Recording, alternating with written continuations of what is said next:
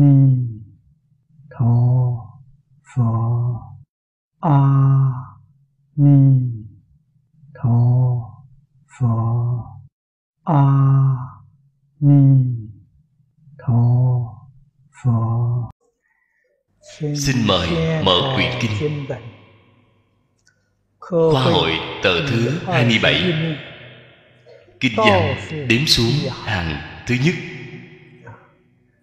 Chính là hàng sau cùng Nhị lợi hành.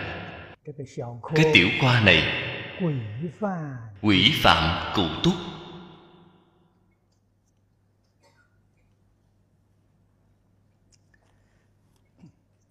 Kinh văn Chỉ có một câu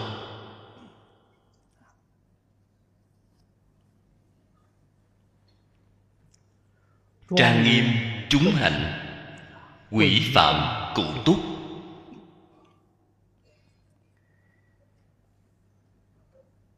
Kinh văn tuy là chỉ có tám chữ. Thế nhưng Nội dung của tám cái chữ này Rất là sâu rộng.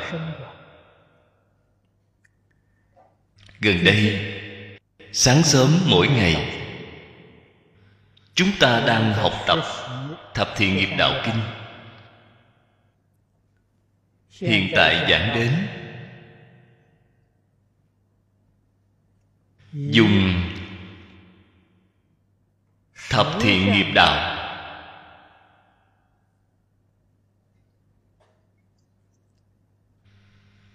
Trang nghiêm, Bồ Tát Ba La Mật. Trang nghiêm. Bốn vô lượng tâm Của trời sắc giới. Hiện tại, Giảng đến là Trang nghiêm tứ nhiếp pháp. Cái đoạn này Vẫn chưa giảng xong.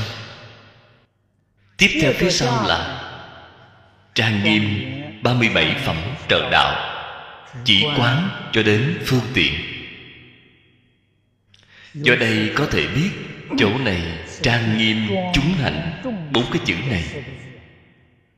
Chính là bao gồm toàn bộ Thập thiện nghiệp đạo kinh. Bốn cái chữ này Nếu giảng tỉ mỉ Chính là một bộ thập thiện nghiệp đạo kinh. Có thể thấy được nội dung trong đây rất là Phong phú.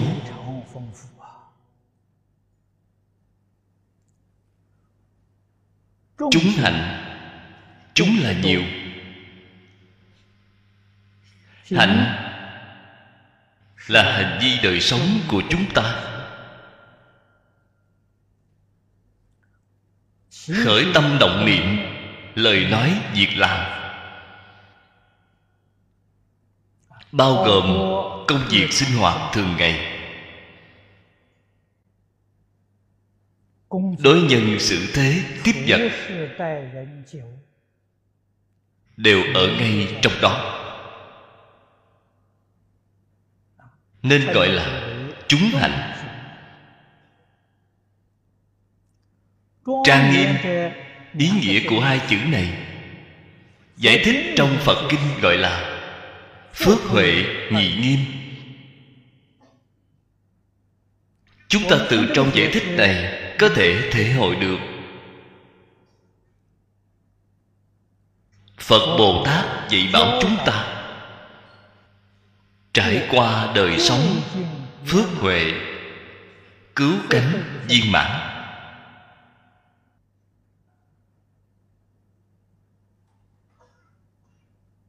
công tác phước huệ cao độ. Không luận ở một nơi. Nghề nghiệp nào? Từ nơi một loại công việc nào? Đều tràn đầy trí tuệ phước đức cao độ.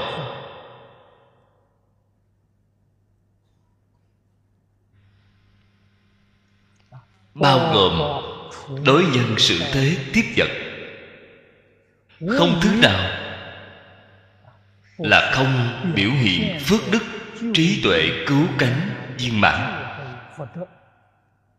Đây gọi là trang nghiêm.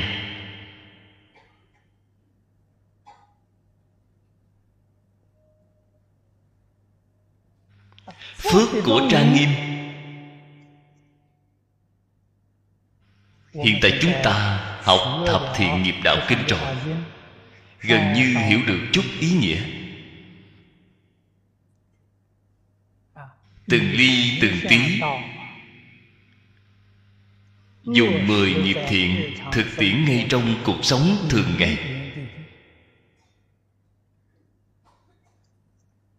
Tất cả giờ, tất cả nơi. Không thứ nào không tương ưng với mười thiện. Đây là phước trang nghiêm.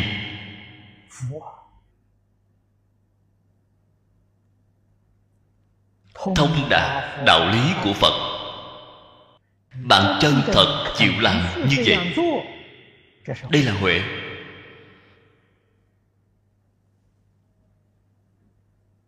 Phật nói cho chúng ta nghe rồi chúng ta nghe rồi cũng có thể hiểu được đôi chút. Mười nghiệp thiện, đích thực là tốt. Nhất là phật dạy bảo chúng ta, ngày đêm thường niệm thiện pháp. Cái thiện pháp này chính là thập thiện nghiệp đạo. Trú già là không gián đoạn không phải đem thập thiện nghiệp đạo treo ở ngoài cửa miệng. Không phải vậy. Ngày đêm khởi tâm động niệm đều tương ưng với thiện pháp. Đây gọi là thường niệm. Không khởi tâm động niệm thì thôi. Vừa khởi tâm động niệm quyết định tương ưng với mười nghiệp thiện. Tư duy thiện pháp tư duy thiện pháp. Là chúng ta ở ngay trong cuộc sống thường ngày, trong công việc, đối nhân tiếp vật. Chúng ta làm thế nào giúp đỡ người khác? Đoạn ác tu thiện đây là phải tư duy. Quan sát thiện pháp ngay trong cuộc sống thường ngày chỉ thấy cái tốt của người khác không thấy cái xấu của người。đây là bồ tát hạnh。chúng ta phải học。Tại vì sao phải học đạo lý này rất đơn giản。Thấy cái ác của người khác ghi nhớ cái ác của người khác trong lòng. tâm của chúng ta cái thiện này liền bị phá hoại rồi. Trong tâm của chúng ta xen tạp bất thiện. Xen tạp không phải bất thiện của chính mình là bất thiện của người khác. Bạn nói xem có quan ổn hay không đem cái bất thiện của người để vào trong tâm của chính mình. Tâm của chính mình liền bất thiện rồi. Cái thiện tâm, thiện hạnh này liền bị phá hoại rồi. Cho nên, chúng ta phải nên ở ngay chỗ này, sâu sắc mà thể hội.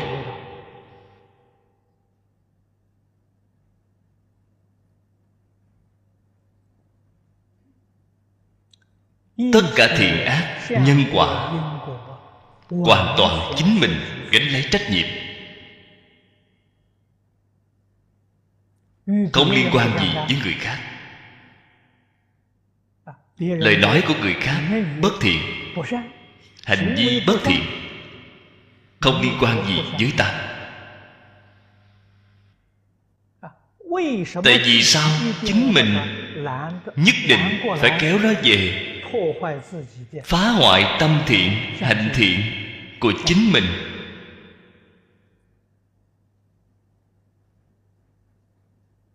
Trách nhiệm phải chính mình gánh xem thấy ác hạnh của người khác. nhiều thứ bất thiện. Không đem nó để vào trong lòng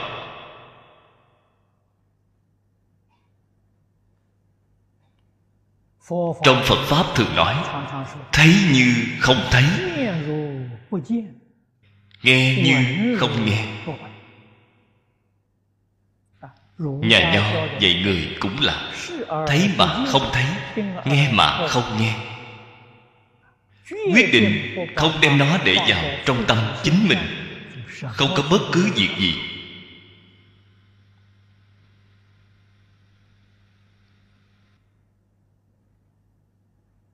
phạm phu không hiểu được cái đạo lý này. Không hiểu chân tướng sự thật. Chính mình tâm hạnh bất thiện, luôn là khoáng trời trách người. Dường như đều là người khác hại.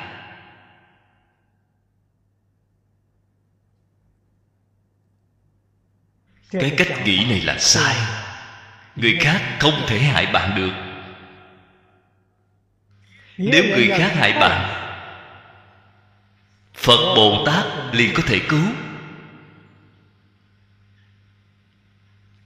Người khác không thể hại được bạn, phật bồ tát cũng cứu không được bạn.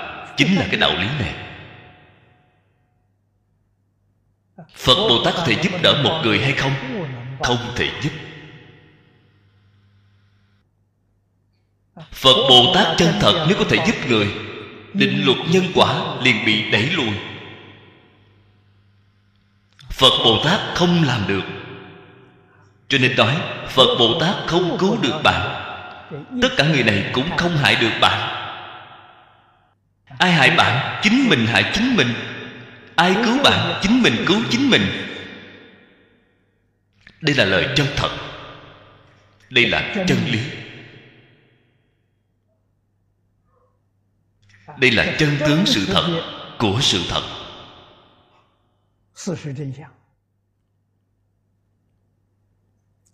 phật có thể giúp đỡ chúng ta dạy bảo chúng ta. Đem đạo lý của vũ trụ nhân sanh nói với bạn rõ ràng. Chân tướng sự thật nói rõ ràng. Chúng ta giác ngộ rồi. Thay đổi tự làm mới như vậy thì được cứu. Cho nên bạn chính mình tu hành. Bạn xem tự ngộ chính mình giác ngộ rồi. tự tu tự chứng. Phật không độ chúng sanh. Là bạn chính mình giác ngộ chính mình tu hành chính mình chứng đắc nhà phật nói duyên. duyên có bốn loại.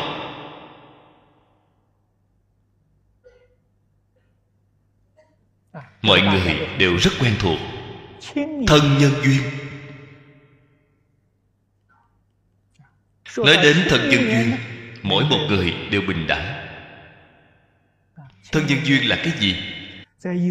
Ở nơi phần chúng sanh mà nói chính là phật tánh tất cả chúng sanh đều có phật tánh. Phật tánh là thân nhân duyên. Bạn có thể tu hành thành phật. Dựa vào cái gì? Dựa vào ta có phật tánh. Đã có phật tánh, đều sẽ thành phật.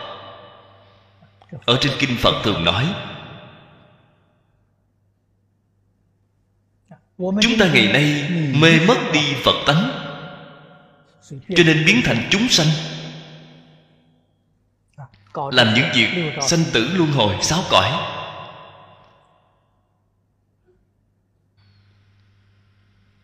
Làm thế nào có thể giác ngộ tự tánh? Việc này dựa vào phật bồ tát giúp đỡ. Đây là cái duyên thứ hai. Sở duyên duyên. Phải chính mình phát tâm.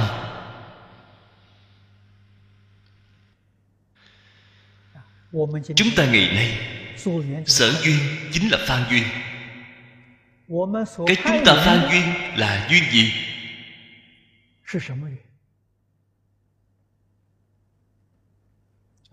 cũng chính là nói hiện tại trong tâm của chúng ta mỗi niệm tư duy đến là cái gì?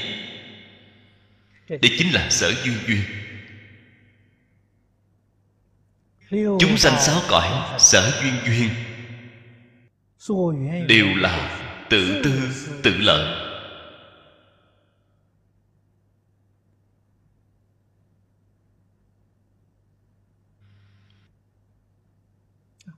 Từ tự tư tự lợi.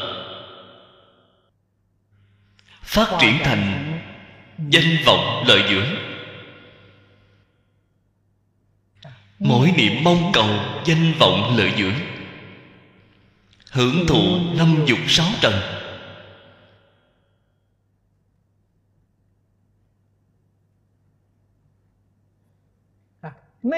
Tam sân si bản bên trong. Không ngừng đang tăng thêm. Tham sân si bạn không có tiêu diệt, không hề giảm mấy phần. Ngày ngày đang thêm lớn.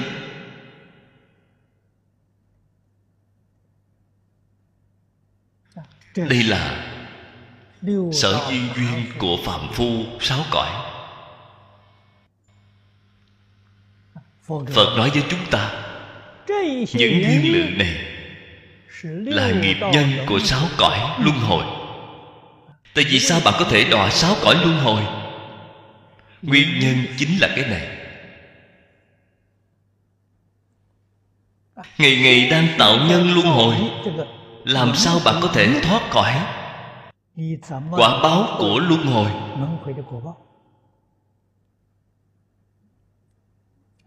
cho nên tâm tự tư tự lợi. Tâm danh lợi tâm tham sân si mạng chúng ta đem nó tổng hợp lại nói một danh từ. gọi là tâm luân hồi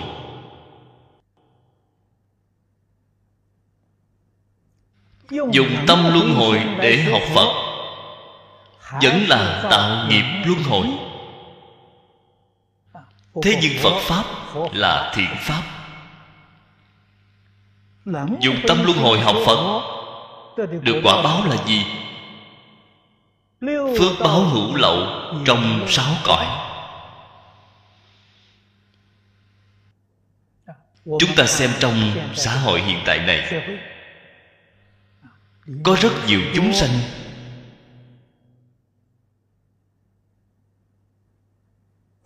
Giàu sang.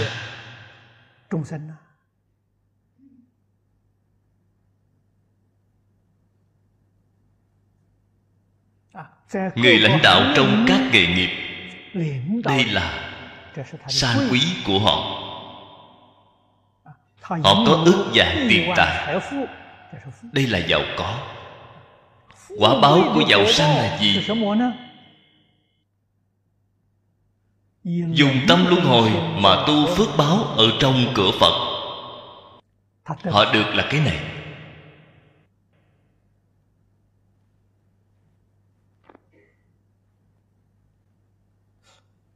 Chúng ta ở trong phật pháp tu học một thời gian.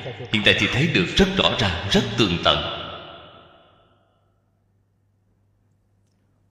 nếu như họ là dùng tâm bồ đề để tu phước huệ, thì phước báo không ở tam giới. Họ đi làm phật, làm bồ tát, làm a la hán rồi. Siêu diệt tam giới, siêu diệt mười pháp giới. Cái này dùng tâm không giống nhau tâm luân hồi là tâm mê. Hiện tượng của mê. mỗi niệm gì chính mình đây là mê. Tâm bình đẳng là tâm giác ngộ. Tâm giác ngộ là mỗi niệm gì chúng sanh.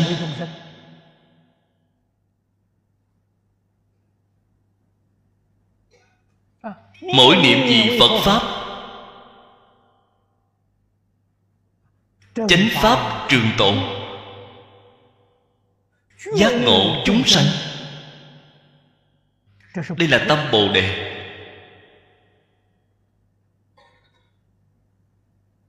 Cũng như đang tu phước tu huệ, dùng tâm không như nhau, quả báo liền hoàn toàn không như nhau.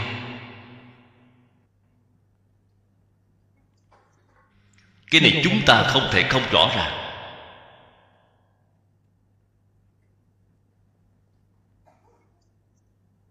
Trang nghiêm chúng hạnh giảng tỉ mỉ.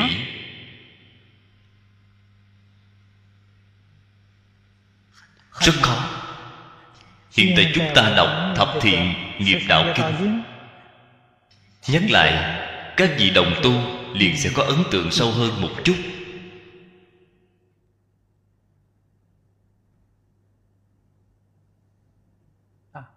Mười nghiệp thiện ở trên kinh phật rất từ bi, nêu ra cho chúng ta một thí dụ. Mười nghiệp thiện dùng ở trên bố thí.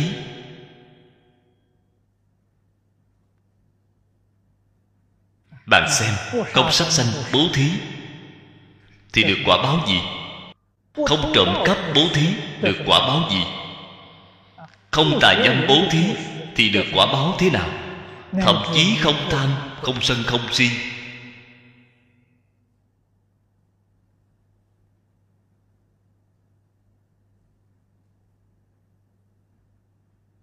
Mười nghiệp thiện thực tiễn ở trong trì giới.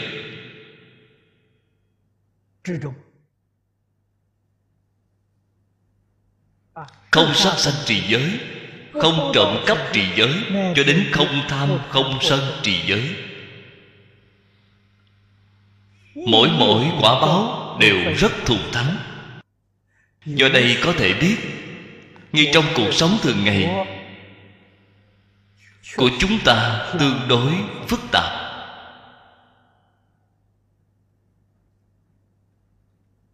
Từng đi từng tí đều có nhân quả trước sau.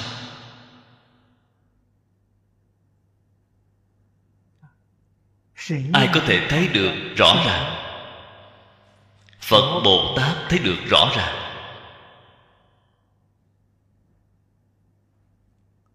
Người tu hành, người chân thật dụng công, cũng có thể thấy được rõ ràng. Công phu càng sâu, cái sâu này là nói định huệ. Công phu định huệ càng sâu, bạn thấy được càng rộng, thấy được càng tinh tế.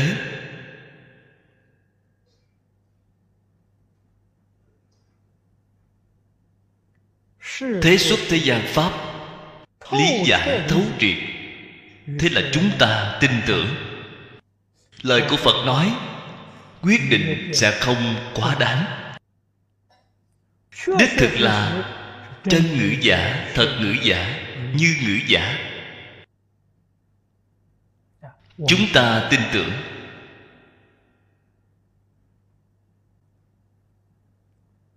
người thế gian gọi là quan sát tỉ mỉ. Không phải công phu như vậy. Họ làm sao có thể thấy được rõ ràng? Làm sao có thể thấy được tường tận? Do đây có thể biết. Thực tế là chúng ta tâm ý qua loa.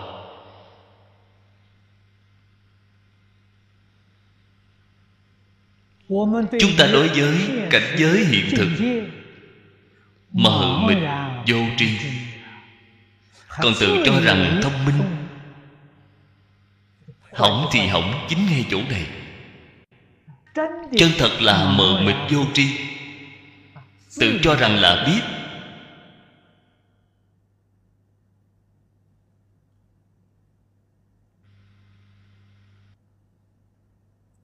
là biết thôi.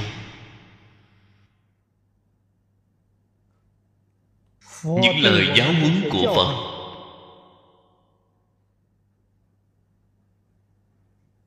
vậy cho chúng ta. nếu như chúng ta có thể thể hội được đôi chút. Tâm sám hối tự nhiên mà sanh ra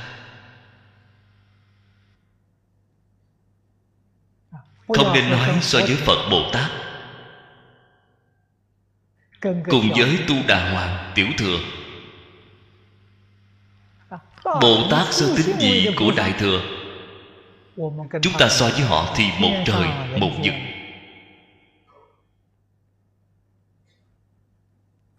kém quá xa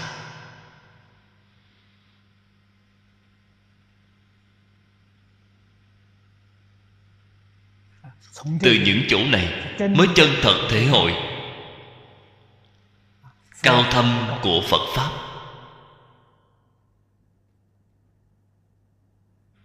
Khiến người tán thán khiến người ngưỡng mộ.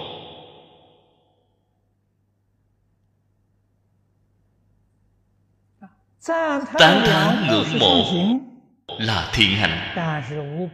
Thế nhưng vẫn chưa đủ vào đâu cần phải phấn đấu.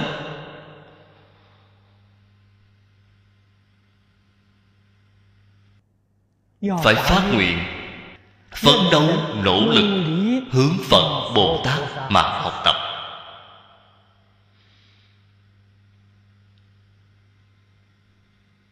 Thì chúng ta mới có thể có thành tựu. Cũng có thể giống như phật bồ tát vậy trang nghiêm chúng hạnh, cái chúng hạnh này đơn giản mà nói chính là từng ly từng tí ngay trong cuộc sống thường ngày. Thuần thiện vô ác. Đây là trang nghiêm. Trong thuần thiện đầy đủ phước đức trí tuệ.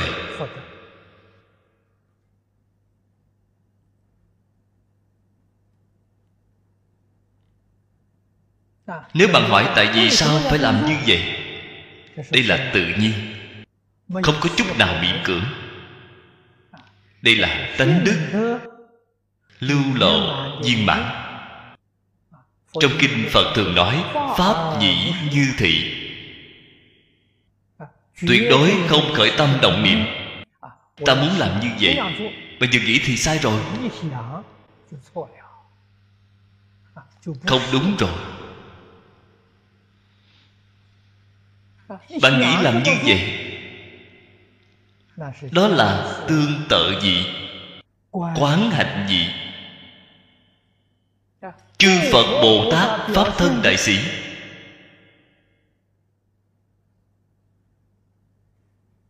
Biểu hiện là phần chứng dị trên quả địa chư phật như lai là cứu cánh dị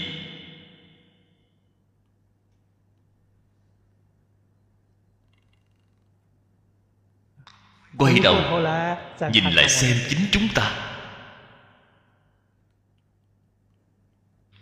Chúng ta chính mình mê mất tự tánh quá lâu rồi. Vô lượng kiếp đến nay mê hoặc điên đảo mê đến hiện tại. Vô lượng kiếp mê hoặc điên đảo không sợ không xem là việc gì đáng sợ lắm. Ở trên kinh nêu ra một thí dụ. Nói với chúng ta chân tướng sự thật. Mê hoặc điên đảo của chúng ta. Thí dụ giống như nhà tối ngàn năm vậy. Đây là lời nói của phật trong kinh.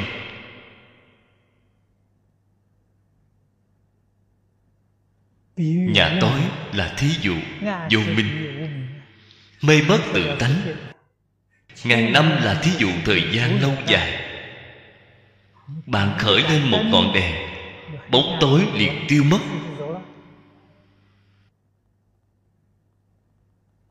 liền bị xua đuổi rồi. bạn thấy dễ dàng đến như vậy. Cho nên vô lượng kiếp mê mất tự tánh chỉ cần bạn ngày nay giác ngộ. Giác ngộ chính là khơi lên một ngọn đèn.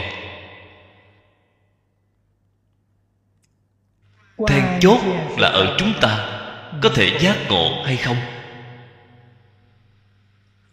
Chư phật bồ tát thị hiện, ở chính pháp giới. Các ngài là gì? Cái gì?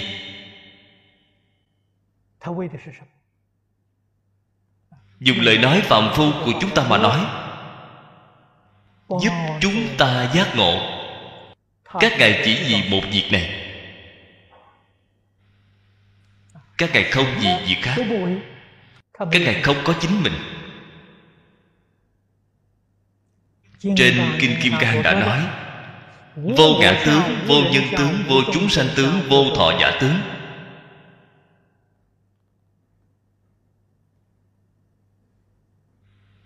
các ngài đến làm gì? Chính là vì giúp chúng sanh giác ngộ mà thôi.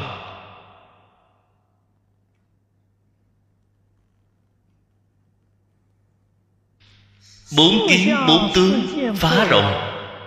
Mới chân thật có thể giúp đỡ chúng sanh giác ngộ. Nếu như vẫn có bốn tướng, bốn kiến, họ chính mình bản thân chưa giác ngộ các ngài làm thế nào giúp người khác giác ngộ?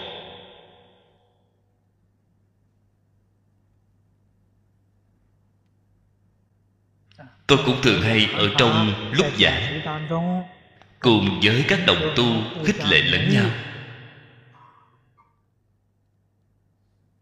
Chúng ta học phật đã học được không ít năm rồi tại vì sao vẫn không thể vào được cảnh giới này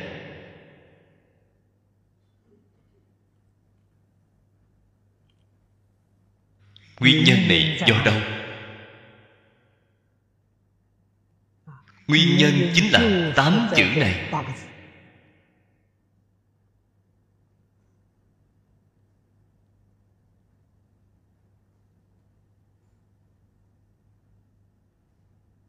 Tự tư tự lợi của chúng ta. Cái tâm này vẫn chưa buông xả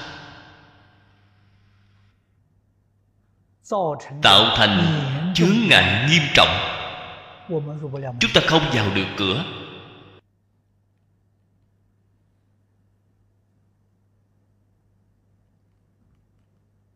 Bạn quả nhiên buông xả.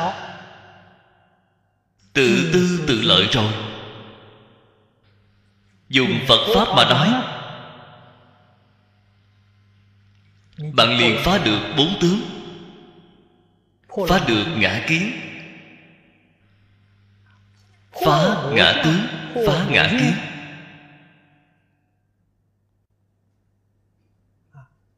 Chúng ta gọi là căn bản phiền não. Không phải là cái ý trên kinh phật đã nói. Căn bản phiền não trong kiến tư phiền não bạn đã phá rồi. Bạn mới có thể khế nhập cảnh giới. Vào cảnh giới của phật. Phật nói những lời nói này. Bạn đều hiểu rồi.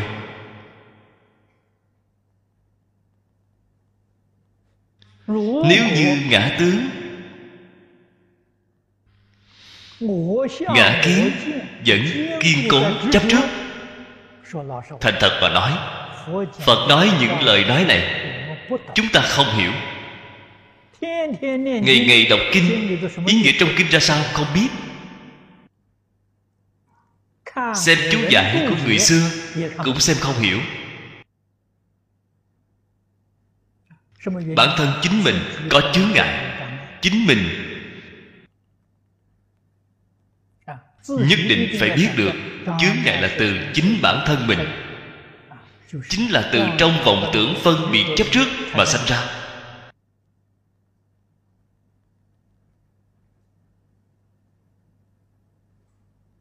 Cái chướng ngại này nếu không đột phá, thì không cách gì vào được cửa phật.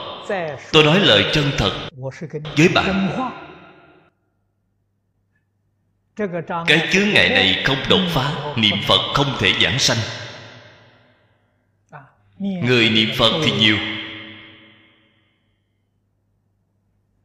Kỳ trước, Lão cư sĩ Lý Bình Nam thường nói, Một vạn người niệm Phật Có thể giảng sanh chỉ có hai, ba người mà thôi.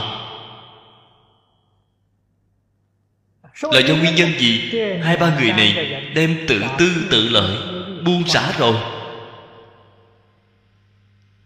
Thì họ giảng sanh. Nhiều người niệm Phật như vậy Không thể buông xả tự tư tự lợi. Khởi tâm động niệm vẫn là vì lợi ích của ta.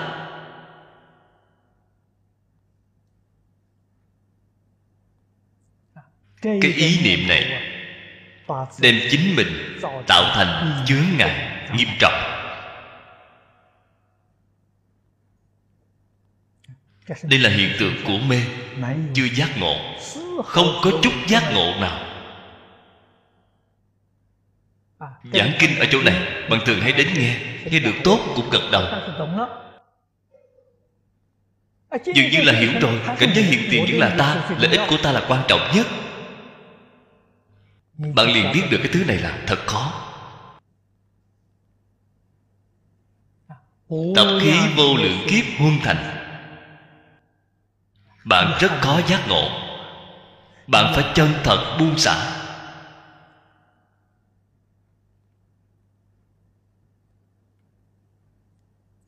Bạn mới có thể giác ngộ.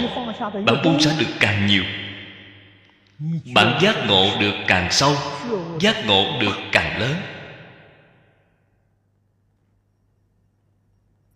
Người thân tâm thế giới, tất cả buông xả, gọi là đại giác, đại ngộ.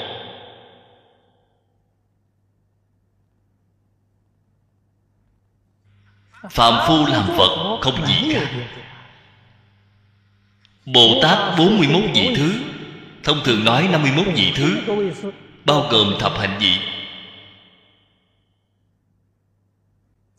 Vị thứ từ chỗ nào mà có, Buông xả nhiều ít. Khác biệt mà nói.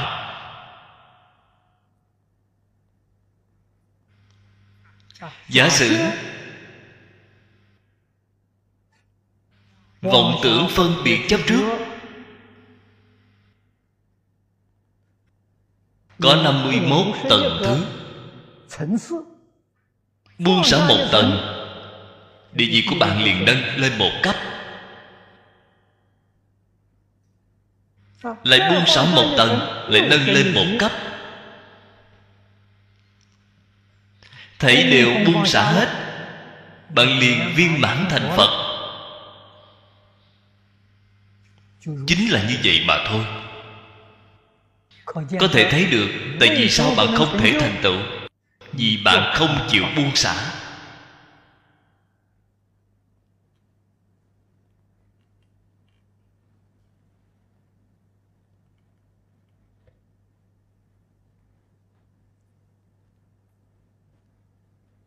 Người tu hành, phải mỗi giờ, mỗi phút kiểm điểm chính mình.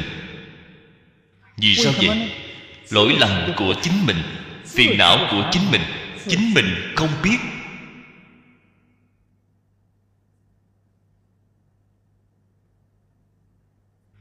Tại vì sao họ không thể buông xả? Bởi vì họ không biết.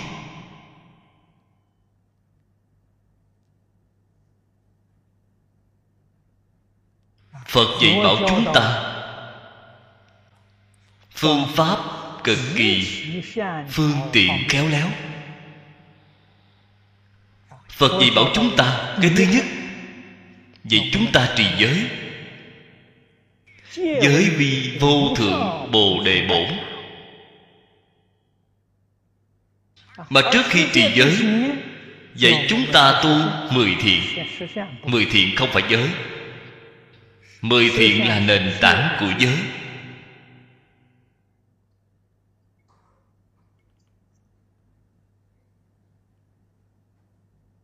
Nghĩa rộng của trì giới. Chính là thủ pháp. Thế nhưng người phạm phu luôn cho rằng chính mình có đắc quyền khác với mọi người cao hơn người một bậc đây là phiền não. Đây không phải trí tuệ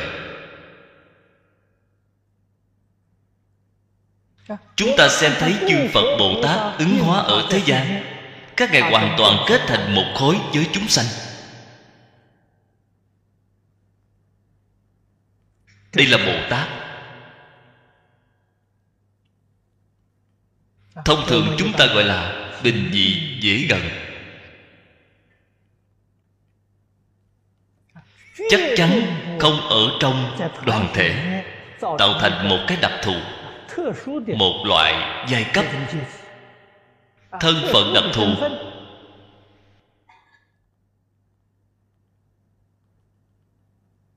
Phàm hệ không lý giải.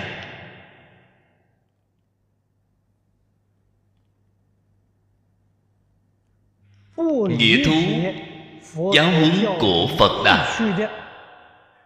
Họ vẫn là tùy thuận phiền não tập khí chúng ta liền biết được phiền não của họ nặng hơn so với người khác. Hay nói cách khác cho dù ngày ngày đang học phật ngày ngày đang đọc kinh ngày ngày đang nghiên giáo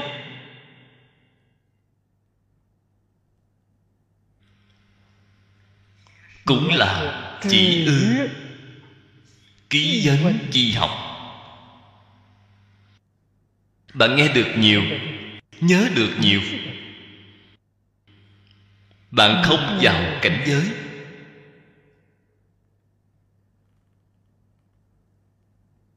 Không liên quan gì với giác tánh của bạn? bạn. Không giác ngộ.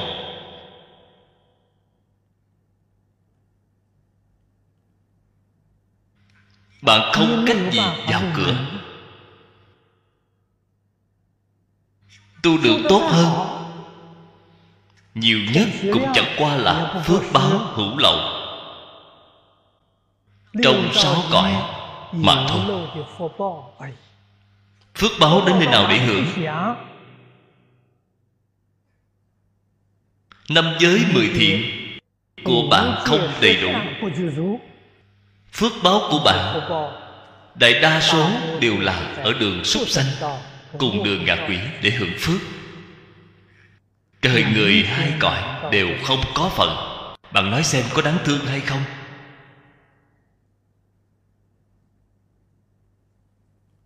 Cho nên chúng ta chính mình phải cảnh giác đến chúng ta khởi tâm đồng niệm, lời nói việc làm. Không thể không thiện cái thiện này chính là trang nghiêm. Hiện tại chúng ta bất thiện. chúng ta phải học thiện. Cách học như thế nào? Nhất định phải học từ oai nghi. Giống thời xưa vậy. Dạy học sinh tiểu học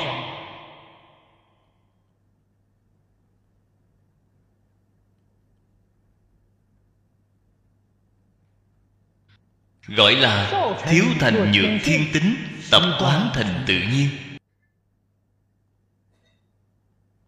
Một người nhận giáo dục tốt là từ nhỏ, từ ngày chúng ta mới vừa sanh ra. Mắt của chúng vừa mở ra, thì liền phải bảo chúng thấy tất cả thiện pháp, nghe tất cả thiện pháp, cấm gốc cho chúng. Dạng nhất không nên cho rằng Chúng vẫn còn rất nhỏ, Không hiểu việc, Không hề gì. Bạn không biết vừa nhìn thấy qua, Vừa nghe qua tai, Đã mãi ghi nhớ.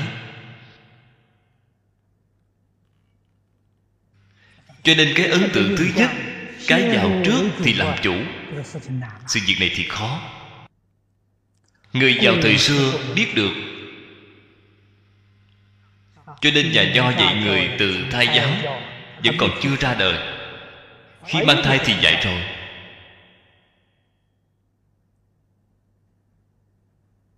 Chúng ta ngày nay không được nhận qua giáo dục này. Đây là trên kinh vô lượng thọ. Thế tôn rất là cảm khái mà nói tiên nhân bất thiện bất thức đạo đức vô hữu ngữ giả thù vô quái tha chúng ta nghe lời nói này thật là đau lòng.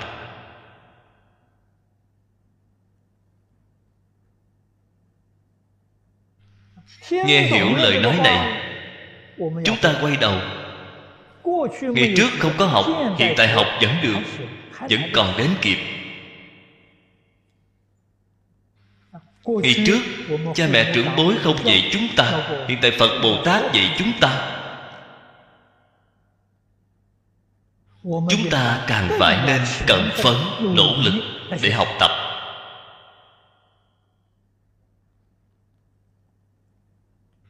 Phật pháp phải học từ chỗ nào? Chân thật người trước không hiểu không có người gì bảo. Phật pháp học từ sa di luật nghi.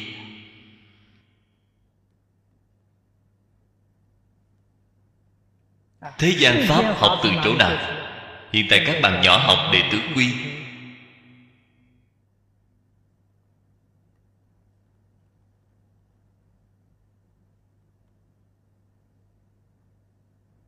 Khúc lễ nội tắc trong lễ ký?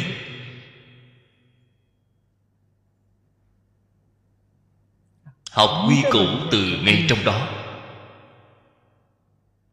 Học được cách đối nhân sự thế tiếp vật.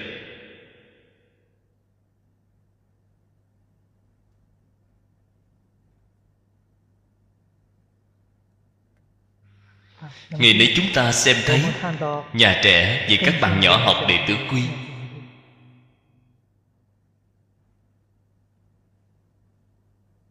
Các bạn nhỏ có học được hay không?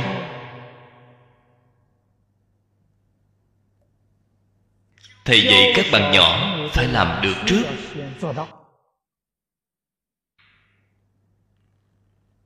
Thì các bạn nhỏ mới có thể học được vì sao vậy? Trong kinh phật chẳng phải thường hay dạy bảo chúng ta hay sao? Thọ trì đọc tụng vì người diễn nói. Cái chữ diễn này chính là câu nói phía sau, quỷ phạm cụ túc. Quỷ phạm là biểu diễn. Làm cho các bạn nhỏ xem.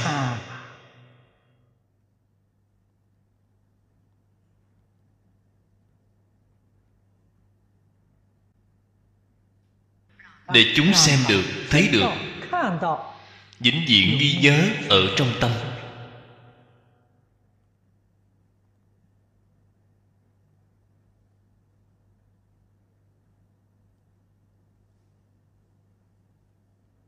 Căn bản của học vấn. Nền tảng của học vấn chính là hiếu thân tôn sư. Nho cùng phật hoàn toàn tương đồng.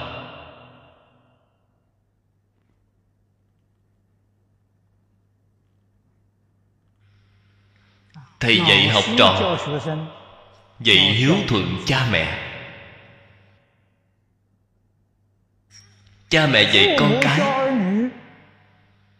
Phải dạy chúng tôn sư trọng đạo. Hai bên phối hợp hợp tác lẫn nhau mới có thể dạy thành được trẻ nhỏ.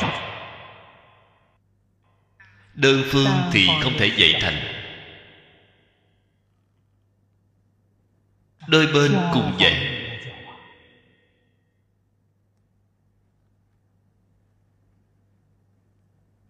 nếu cha mẹ không tôn trọng thầy giáo con cái của bạn làm sao có thể tôn kính thầy giáo không thể nào. Cho nên hiện tại người trẻ tuổi khó dạy. Các trẻ nhỏ không dễ gì dạy được. Nguyên nhân khó dạy này do đâu? Do xem thường đi giáo dục nền tảng.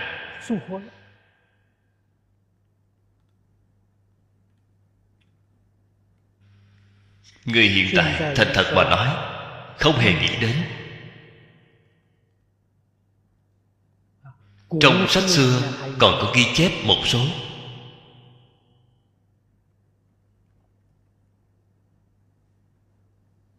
Tuổi tác này của tôi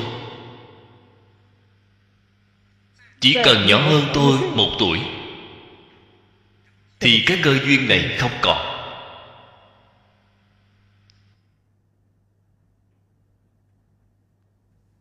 tuổi tác của tôi là từ tư thục đổi thành tiểu học.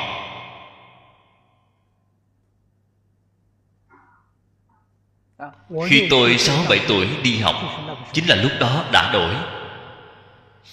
Cho nên tôi còn học được ba đến bốn tháng tư thục. Vì sao thì biến thành tiểu học? Trong tư thục dạy tôn sư trọng đạo trong tiểu học không có.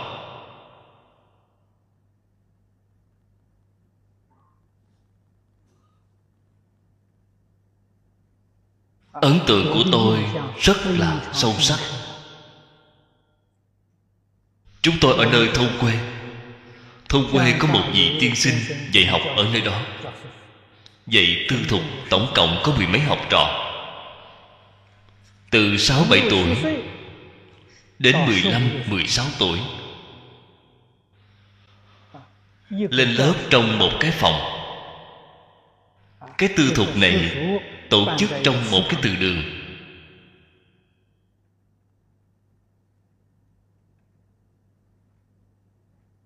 ngày đầu tiên đi học phụ thân của tôi mang theo lễ vật dẫn theo tôi bái thầy giáo.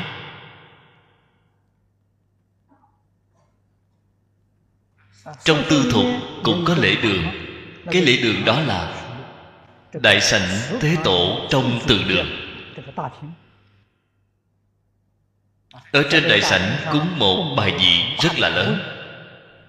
Bài vị của khổng lão phu tử. Thần vị đại thành chí thánh tiên sư khổng lão phu tử chúng tôi đi học, trước tiên phải hướng đến bài vị của khổng lão phu tử. Lễ ba lễ, cúi đầu chín lần.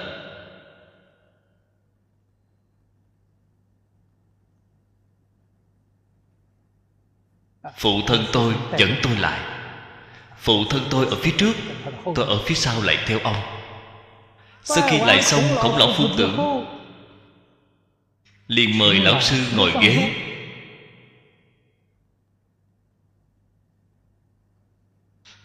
Kỳ thật tuổi tác của thầy giáo đều nhỏ hơn so với phụ thân của tôi. Mời lão sư ngồi ghế. Phụ thân tôi ở phía trước, học trò chúng tôi ở phía sau, hướng đến thầy hành lễ ba lần quỳ chín lần cúi đầu. Gia trưởng dạy trẻ nhỏ lại lão sư, chúng tôi ở phía sau lại theo chính mắt thấy phụ thân của chính mình hướng đến thầy hành lễ ba lần quỳ, chín lần khấu đầu. Đây gọi là tôn sư trọng đạo. Chúng ta không dám khinh mạng với thầy giáo. Phụ thân của ta thấy thầy giáo thì quỳ lại dưới đất.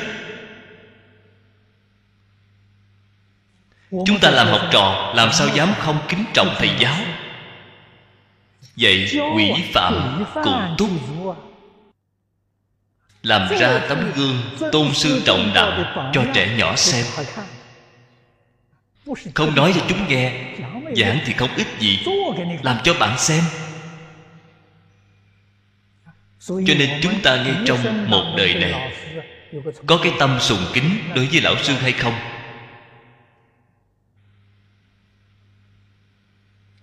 Chính là dạy vào lúc đó.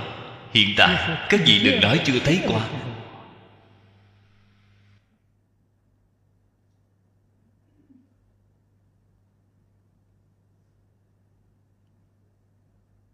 thầy giáo tiếp nhận gia trưởng lễ ngộ long trọng như vậy.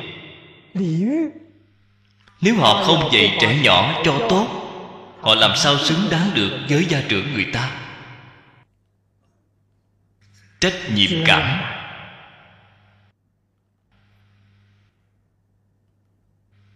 đây là lễ xưa. vào thời xưa chính là dạy bảo như vậy nhất định là phải làm ra tấm gương cho học trò xem. Học trò, học tập thành công, học cái gì, học giác ngộ. Không chỉ phật pháp, chú trọng ở khai ngộ. Nhà nho cũng chú trọng ở ngộ tánh. Tuyệt đối không dạy bạn đọc sách chết. Không phải vậy, phải có chỗ ngộ.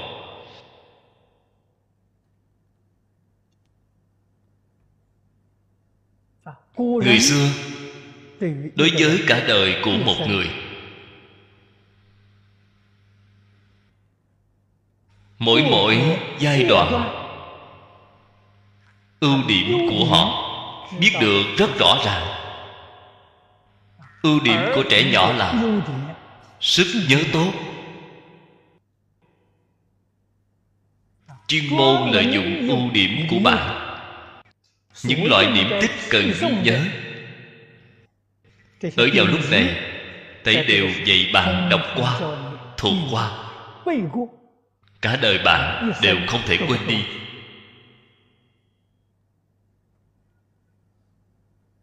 Đến 13, 14 dần dần giác ngộ rõ lý. vào lúc đó sẽ giảng dạy cho bạn. Cho nên đem đọc cùng giảng giải phân ra làm hai giai đoạn. Đây là lợi dụng mỗi một giai đoạn của đời người. Họ có ưu điểm của họ. Không hề giống như giáo dục hiện đại.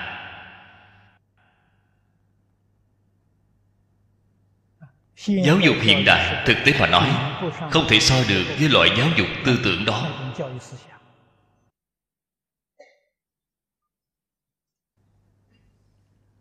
Năm xưa tôi đến thăm trường đại học sư phạm bắc kinh. Tôi xem thấy một câu đối. đây là tập thể. Giáo thọ của đại học bắc kinh cùng đọc nêu ra. Tôi xem thấy tám cái chữ này rất là hoan hỷ. Phó hiệu trưởng của trường cùng dẫn tôi đi tham quan trường học của họ. Tôi nói với phó hiệu trưởng cùng với các giáo thọ này. Tôi nói tám cái chữ này chính là trong phật pháp đại thừa đại phương quảng phật hoa nghiêm kinh. Bạn muốn hỏi kinh hoa nghiêm là nói gì? Chính là tám cái chữ này.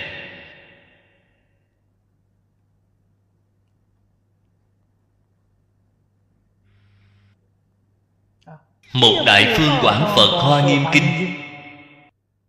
Nội dung bên trong nói xin nói với các vị chính là ngày nay chúng ta đọc cái kinh văn này bốn câu đến, quán pháp như hóa tam mùi thường tịch. Mười sáu cái chữ này là đại phương quảng phật hoa nghiêm kinh. Cho nên 16 cái chữ này, Nếu nói tỉ mỉ, Thì chính là một bộ Kinh Hoa Nghiêm. Chúng ta ở chỗ này, Mỗi ngày giảng một tiếng rưỡi đồng hồ, Phải giảng đến mấy chục năm. Chẳng qua là giảng bốn câu này mà thôi.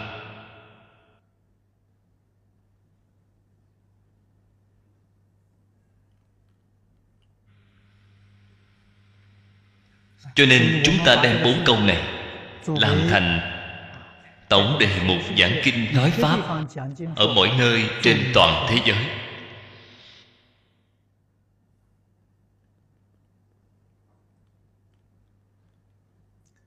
Người chân thật giác ngộ rồi.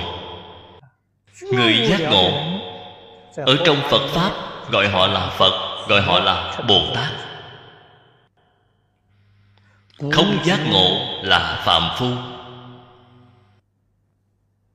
Người giác ngộ khởi tâm động niệm. Lời nói việc làm đều sẽ làm tấm gương của xã hội đại chúng.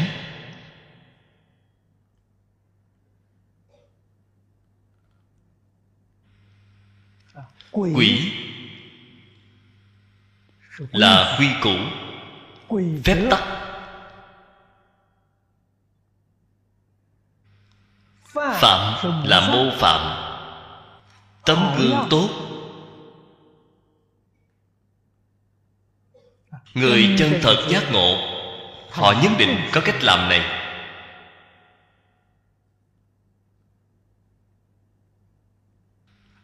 Trong kinh hoa nghiêm nói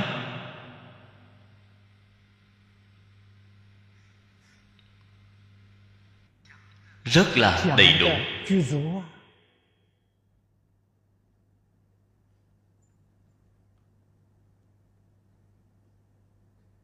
mỗi mỗi người không đồng thân phận, nam nữ già trẻ, các ngành, các nghề.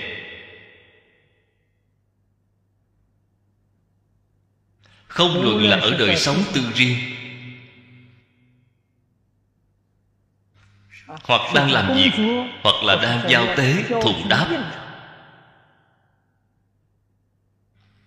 Mỗi niệm đều là đang làm tấm gương tốt của xã hội đại chúng.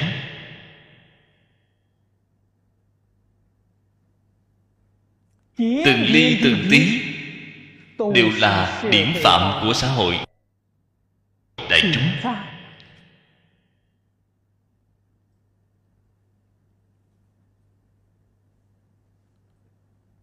Họ không chỉ nói cho chúng ta nghe, họ làm ra tấm gương để cho chúng ta xem.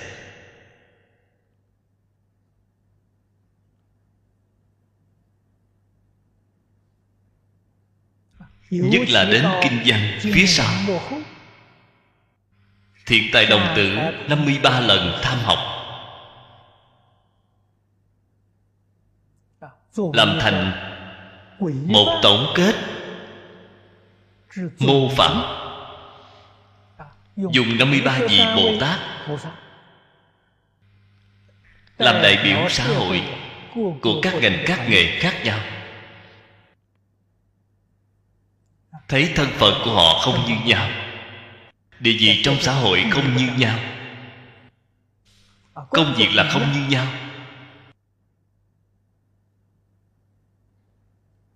Họ dùng là cái tâm gì? Họ làm ra là những việc gì? Chúng ta ở chỗ này tổng kết một câu không có một người nào mà không vì xã hội, vì chúng sanh. Nhất định không tìm ra một người vì chính mình, vì gia đình của chính mình, vì cái đoàn thể nhỏ của chính mình. Không hề có. Mỗi mỗi đều là vì chúng sanh, vì xã hội.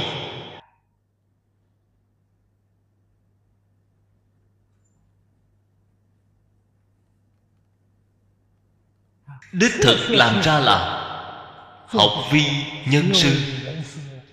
Sư là sư biểu biểu pháp. Hành vi thế phạm hành động việc làm đều là điển phạm xã hội.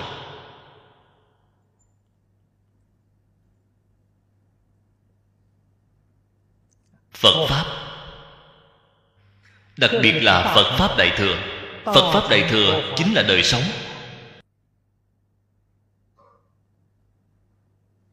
Đời sống, phước đức, trí tuệ đầy đủ, viên mãn.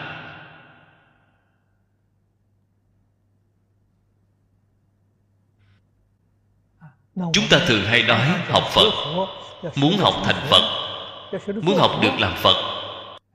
Đời sống phước huệ đầy đủ, viên mãn người đó chính là phật.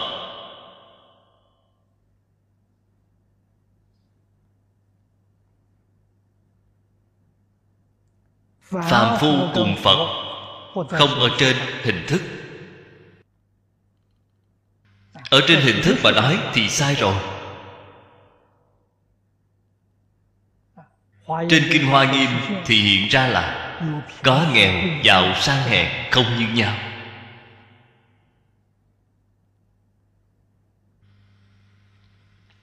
Có nam nữ già trẻ không đồng nhau. Đây là hiện tượng của xã hội chúng ta. Thế nhưng thảy đều đều là chư phật như lai.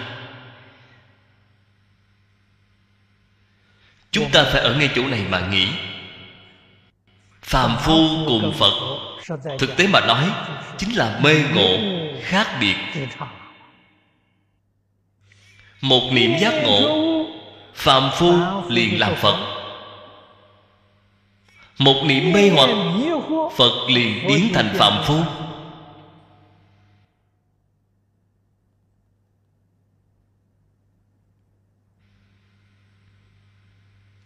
Các vị nghe qua hai câu nói này rồi. Có lẽ sẽ sinh ra nghi vấn.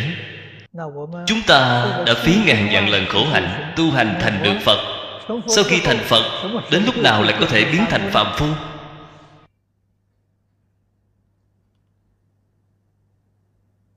Nghi vấn này không phải người hiện tại có. Thích ca mâu ni phật tại thế đã có. Ở trên hội lăng nghiêm, tôn giả phú lâu na đã nêu ra vấn đề này rồi. Ngài thỉnh giáo với thích ca mâu ni phật.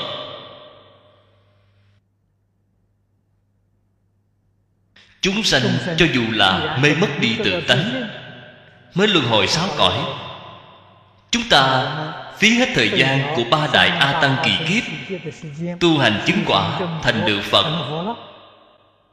sau khi thành phật lúc nào lại có thể mê hoặc lại có thể biến thành chúng sanh thích ca mâu ni phật, ở trong kinh điển, có khai thị rất tỉ mỉ. Việc này ở quyển thứ tư của Kinh Lăng Nghiêm. Kinh Lăng Nghiêm tổng cộng có 10 quyển.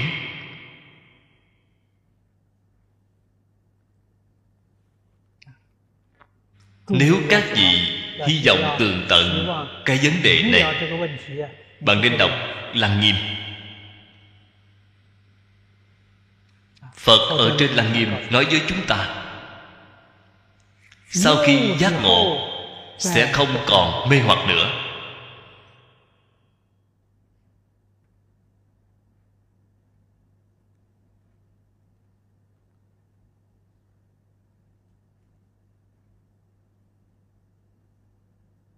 Lời nói này là lời thành thật. Chưa có giác ngộ chúng ta ở trên đạo bồ đề. Có tiến có thoái. Tiến là ngộ, thoái chính là lại mê hoặc, lại thoái chuyển. Tình hình của chúng ta là tiến tiến thoái thoái. Cần phải đến sau khi phá một phẩm vô minh mới chân thật không thoái chuyển. Vào lúc đó chỉ có tiến không có thoái thế nhưng mỗi một người, tốc độ tiến không như nhau. Có người rất dùng công, dũng bảnh tinh tấn, họ tiến bộ được nhanh. Có người tương đối lười biếng, tiến bộ tương đối chậm, quyết định không thoái chuyển. Cho nên nhà phật nói tam bất thoái. Cái thứ nhất, không thoái chuyển là kiến đạo dị đây là thật, quyết định không phải là giả. Hay nói cách khác bạn chân thật đem ngã phá hết. Chân thật giác ngộ, chân thật tường tận. Phật giảng vô ngã, lời nói này là thật không giả chút nào. Không còn chấp trước cái thân này là ta ý niệm tự tư tự lợi hoàn toàn đoạn hết. Bạn liền chứng gì bất thoái. Tu đà hoàng của tiểu thừa. Bồ tát đại thừa sơ tính dị. Chắc chắn bạn sẽ không còn thói chuyển đến vị phàm phu. Bạn đã là thánh nhân. Thế nhưng bạn vẫn ở sáu cõi. Bạn vẫn không siêu diệt sáu cõi luân hồi là thánh nhân trong sáu cõi. Phật nói rồi, họ chắc chắn không đọa vào trong ba đường ác. Tuy là ở trong sáu cõi, chắc chắn không đọa vào trong ác đạo. Do đây có thể biết, đọa ba đường ác là mê hoặc điên đảo mới đọa lạc kiến đạo gì người này tuy là công phu không lớn là công phu nhỏ. thế nhưng họ cứu cánh sẽ không tạo tội nghiệp. Phàm hệ tạo tội nghiệp các vị nghĩ thử xem đều là thuộc về tự tư tự lợi. Họ không có tự tư tự lợi. Cho nên họ chắc chắn không tạo tham sân si. Quyết định không đòi vào ba đường ác đây là việc đầu tiên không thoái, vì bất thoái. Cái thứ hai là bất thoái. Gọi là hành bất thoái. Đây là nói ngộ nhập vào cảnh giới đại thừa. Tuyệt đối sẽ không thoái chuyển, làm người tiểu thừa.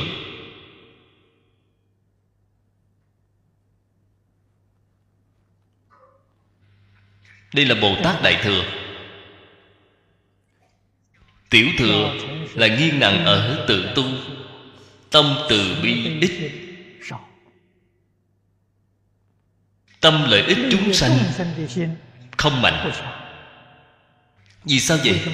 Chúng sanh không dễ độ. Bạn dùng thiện ý giúp cho họ họ ác ý đối với bạn. Cho nên rất nhiều bồ tát tiểu thừa đã thói tâm. Vẫn là chính mình tu hành đừng quản việc của họ. Hảo tâm giúp người người ác ý đáp lại.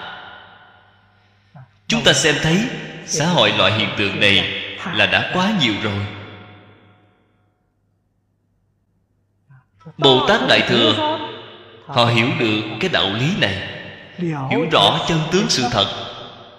Chúng sanh ác ý đến thế nào với họ họ tuyệt đối không thoái chuyển.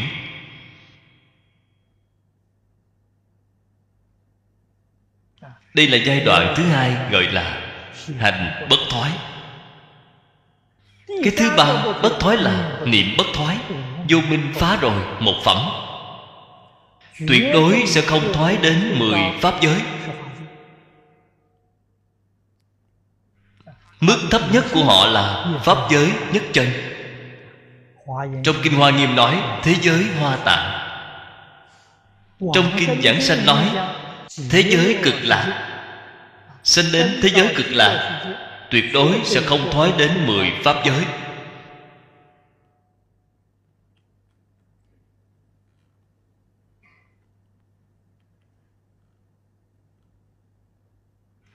Trong tam bất thoái, rất khó được, rất đáng quý là niệm bất thoái.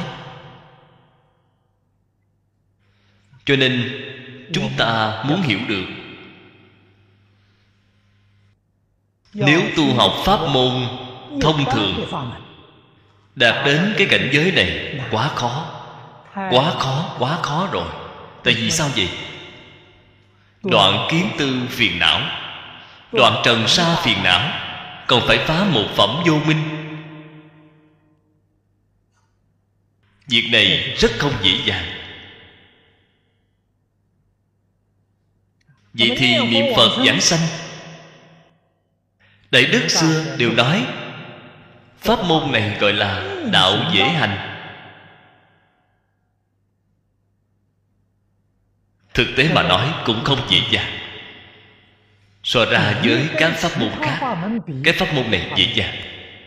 Vì sao vậy? Các pháp môn khác phải đoạn phiền não. Cái pháp môn này không cần phải đoạn. Tuy là không đoạn phải phục được phiền não bạn phải có thể khắc phục được phiền não.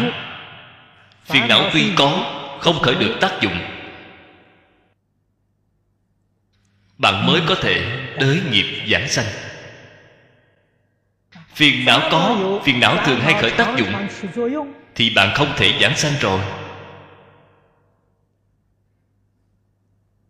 Độc tu chúng ta nhất định phải ghi nhớ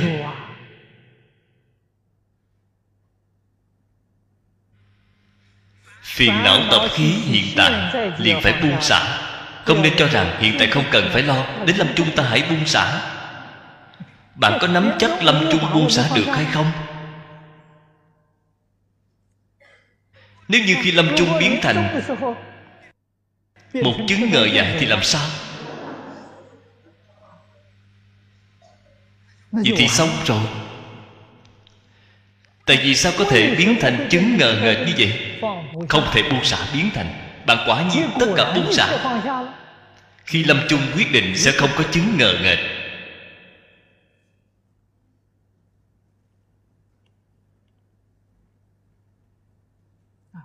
ở trong kinh đại thừa phật nói với chúng ta rất nhiều.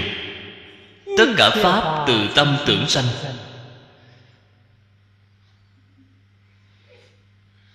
Chúng ta một người ở cái thế gian này nhiều thứ bệnh khổ đều là từ tâm tưởng sanh.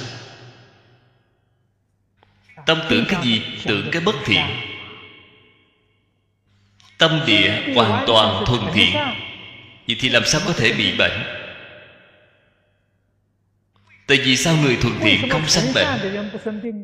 Người thuần thiện không có ta, thì ai bị bệnh? Có ta thì ta mới bị bệnh. Không có ta thì ai bị bệnh? Bệnh đến rồi không có chỗ bám. tìm không được chỗ bám vào. Có ta thì mới có bệnh. Không có ta thì không có bệnh.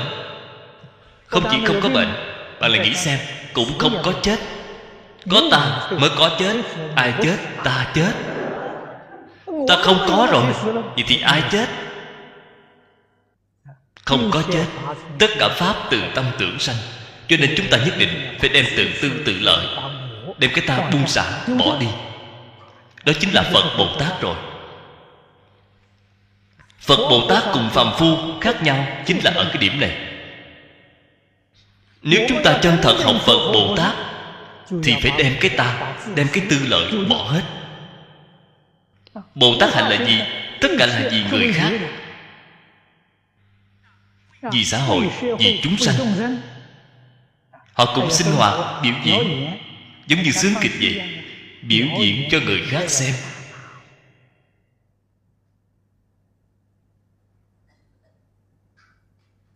Biểu diễn dạy người khác giác ngộ.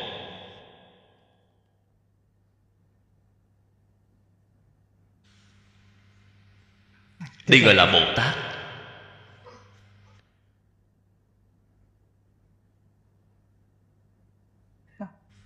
tiết mục của bồ tát biểu diễn thì là quá nhiều. Phương thức cũng không như nhau. Kinh hoa nghiêm sau cùng dùng kinh văn 40 quyển. 53 vị Phật Bồ Tát biểu diễn ra cho chúng ta xem. Thiên tài đồng tử 53 lần tham học có chánh diện có phản diện.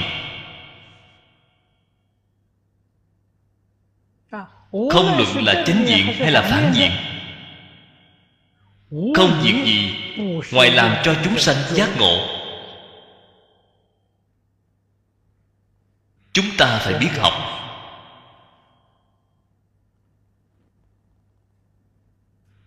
Biết học không ai không đạt được lợi ích cho nên chân thật khế nhập cảnh giới hoa nghiêm. Cảnh giới hoa nghiêm ở đâu vậy? Đời sống hiện thực của chúng ta. Chúng ta xem thấy người tốt. Đây là thiện tri thức. Chúng ta phải học tập với họ. Học cái mặt tốt của họ. Họ có cái mặt không tốt đó cái mặt bất thiện đó làm ác cái mặt đó cũng là thiện tri thức của chúng ta nhắc nhở chúng ta cái hành vi ác việc làm ác đó. ta phản tỉnh lại xem ta có hay không. nếu ta có phải mau sửa đổi. Bởi vì người rất không dễ dàng phát hiện lỗi lầm của chính mình. rất dễ dàng xem thấy lỗi lầm của người khác. Xem thấy lỗi lầm của người khác không nên đem lỗi lầm đó để vào trong tâm hồi quan phản chiếu xem xem chính mình có lỗi lầm giống như vậy hay không. Nếu như có, lập tức liền sửa. Cho nên, người đó cũng là thiện tri thức của chúng ta. Đây chính gọi là phật nhãn xem thấy tất cả chúng sanh đều là phật. Phật ở nơi đó biểu diễn để chúng ta giác ngộ, giúp chúng ta thay đổi tự làm mới cho nên đều là thiện tri thức đều phải nên cung kính cúng dường. họ chỉ là biểu diễn thiện pháp. thì chúng ta thêm vào tán thán biểu diễn bất thiện không tán thán. Đây là bồ tát phổ hiền dạy chúng ta. Họ biểu diễn không phải thiện thì không tán thán. Thế nhưng nhất định cung kính cúng dường nhất định phải chăm chỉ nỗ lực học tập. Đối với bất thiện sau khi xem thấy rồi quay đầu lại phản tỉnh chính mình. Nếu như có lỗi lầm giống y như họ phải mau sửa đổi. Có thì sửa đổi không thì khích lệ. Nghĩ lại ta không có cái lỗi lầm này. Khích lệ chính mình. Từ nay về sau không nên phạm lỗi lầm, giống như họ. Cho nên, thiện pháp, ác pháp, người thiện, người ác, thấy đều là thiện tri thức của chính mình. Thấy đều là chư phật bồ tát đang thể hiện ở trước mặt ta. Dạy bảo ta. Cho nên, sau khi vào cảnh giới hoa nghiêm, người tu hành chỉ có chính mình là một người phàm phu. Ngoài chính mình ra, toàn là chư phật như lai. Hóa hiện chính mình có lý nào mà không thành đạo vô thượng chứ? Cho nên thiền tài đồng tử ngay đời, chứng đắc, quả báo, cứu cánh, viên mãn. Ngài học như thế nào vậy? Chính là học như vậy mà thành. Nếu bạn hỏi cảnh giới hoa nghiêm ở nơi nào vậy? Cảnh giới hoa nghiêm chính là hoàn cảnh đời sống hiện thực của chúng ta.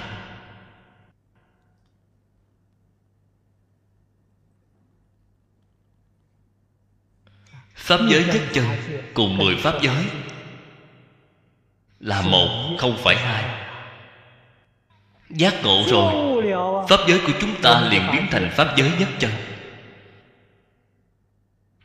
Liền biến thành hoa tạng mê rồi chúng ta vốn có pháp giới nhất chân liền biến thành mười pháp giới. Cho nên nói, y báo tùy theo chánh báo chuyển. Chánh báo là ý niệm. Đây chính là nói rõ tất cả pháp từ tâm tưởng sanh.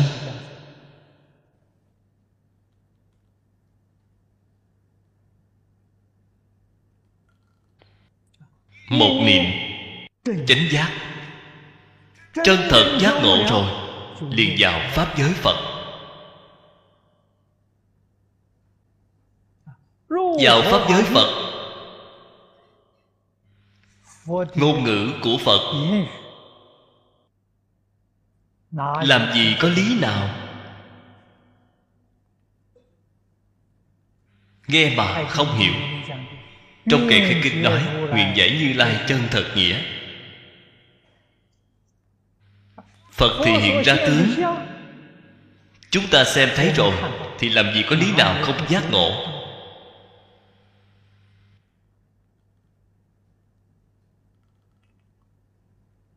Chúng ta ngày nay không vào được cảnh giới. Các vị nhất định phải ghi nhớ tự tư tự lợi. hỏng chính ngay chỗ này. Vô lượng kiếp đến nay chúng ta tu hành không phải một đời này mới khai ngộ.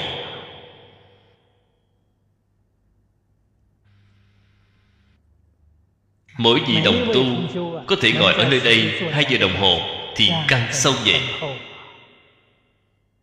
cái thiện căn này là thiện căn của vô lượng kiếp dung trọng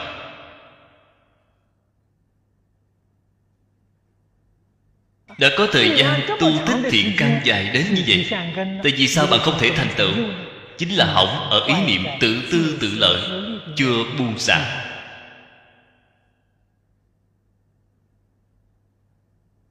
Cho nên tu hành vô lượng kiếp chúng ta đều không thể chứng quả. Không chỉ không thể chứng quả ngay khi khai ngộ cũng không cách nào ngay trong một đời này thì căn phước đức nhân duyên chín muội lại gặp được rồi. Cho nên có một số đồng tu nói với tôi sau khi tiếp xúc phật pháp nghe kinh đọc kinh niệm phật thường hay chính mình bất tri bất giác cảm thấy rất bi thương đều có thể rơi nước mắt. Không biết được là do nguyên nhân gì. Nguyên nhân chính là cái này ngay trong kiếp lâu xa đã tu qua cái pháp môn này. Chỉ là kém khuyết ở một niệm không có chứng đắc. Hiện tại sau khi gặp được rồi cảm động thương tâm. Là do nguyên nhân như vậy. Do đây có thể biết chính mình đích thực có thiện căn. Ngay trong một đời không nên để lỡ qua. Ngay trong một đời này, nếu muốn thành tựu, không buông xả, không được. Trên kinh kim cang nói được rất hay. Phạm sở hữu tướng, giai thị hư vọng. Không nên cho là thật, bao gồm cái thân này của chính mình tất cả hữu vi pháp như mộng huyễn bào ảnh. Chỉ có một sự việc là thật, giúp đỡ người khác, lợi ích cho người khác. Cái sự việc này quyết định là chân thật. Lợi ích chính mình quyết định là sai lầm.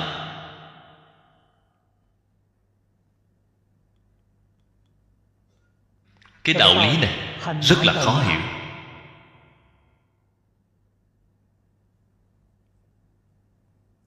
Ở trên kinh phật thường hay dạy bảo chúng ta, mười phương ba đời phật cùng đồng một pháp thân.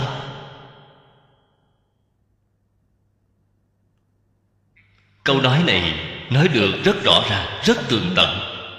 Người chân thật có thể thể hội được không nhiều.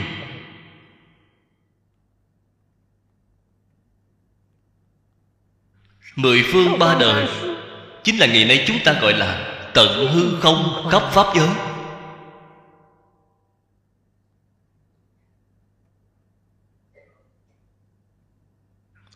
Phật quá khứ đã thành phật.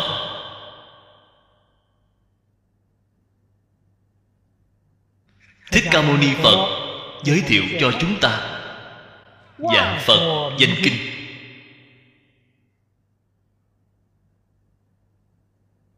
Thiên phật danh kinh.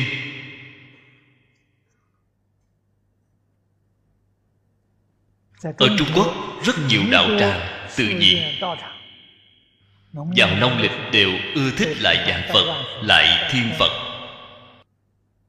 Ở trong đó, nói cho chúng ta nghe, Phật quá khứ, Phật hiện tại, Phật tương lai.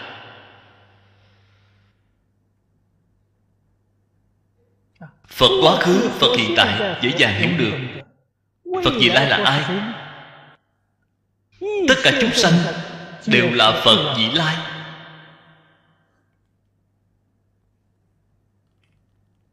Chúng ta phải cố gắng nghĩ tưởng. Tất cả chúng sanh đều là phật vị lai.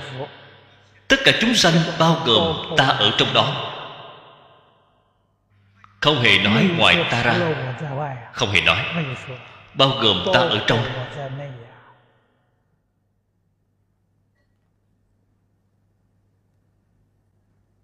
ba đời tất cả phật cùng đồng một pháp thân. pháp thân. Là cái gì? Tổ sư đại đức xưa nói được rất hay. Pháp thân là chân ngã. trong thiền tông có tham cứu cái câu, mặt mũi trước khi cha mẹ chưa sinh ra. Mặt mũi trước khi cha mẹ chưa sinh ra chính là pháp thân.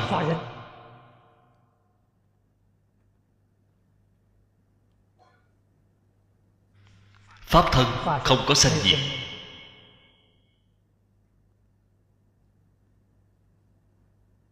Pháp thân vô tướng có thể hiện tất cả tướng.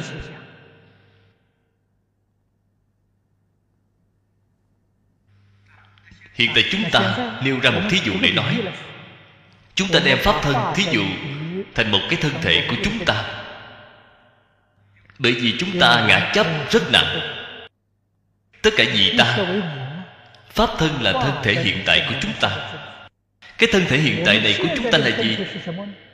Là một cái tế bào của cái pháp thân này. Thân thể hiện tại là một cái tế bào trong thân thể của chúng ta. Tác dụng của tế bào là gì? Phát huy công năng nơi bổn vị của nó, cúng dường cả thể thân thể. Cái thân thể này là liền khỏe mạnh. Nếu như cái tế bào này tự tư tự lợi, chỉ có hấp thu dinh dưỡng cho chính nó thôi, tuyệt đối không cho các tế bào khác. Cái tế bào này liền biến thành khối u có đúng hay không? cái thí dụ này cũng dễ hiểu. cho nên chúng ta ngày nay không vì tự tư tự lợi thì không phải là khối u. Chúng ta là vì xã hội vì tất cả chúng sanh vì toàn thể chúng ta. Vì chúng sanh mới là chân thật vì ta. Không vì chúng sanh chỉ vì ta thì liền thành bệnh độc. Sự việc chính là như vậy các vị có thể đem cái thí dụ này nghĩ thông. Hiểu được rồi. Ý nghĩa đại khái cũng có thể hiểu được ra một chút. Nhất định phải mỗi niệm vì chúng sanh. Hạnh hạnh vì chúng sanh.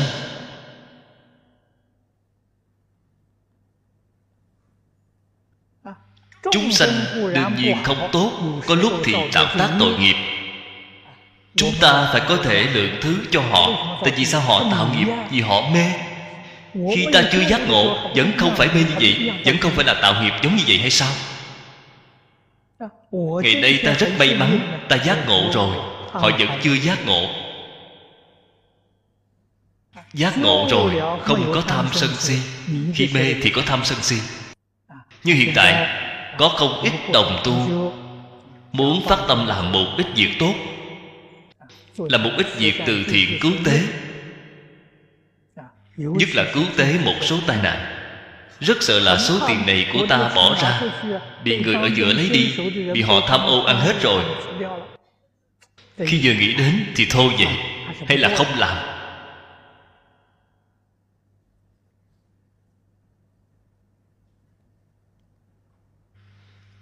Quan niệm của chúng ta sai lầm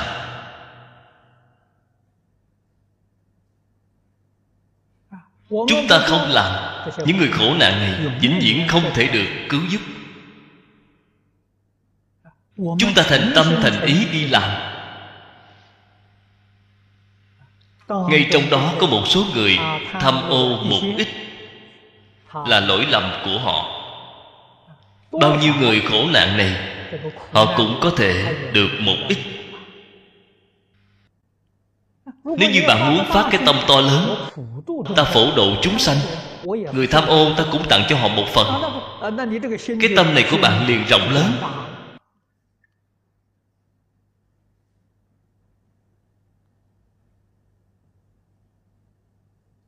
Chúng ta phổ biến bố thí. Vậy thì có cái gì là không tốt?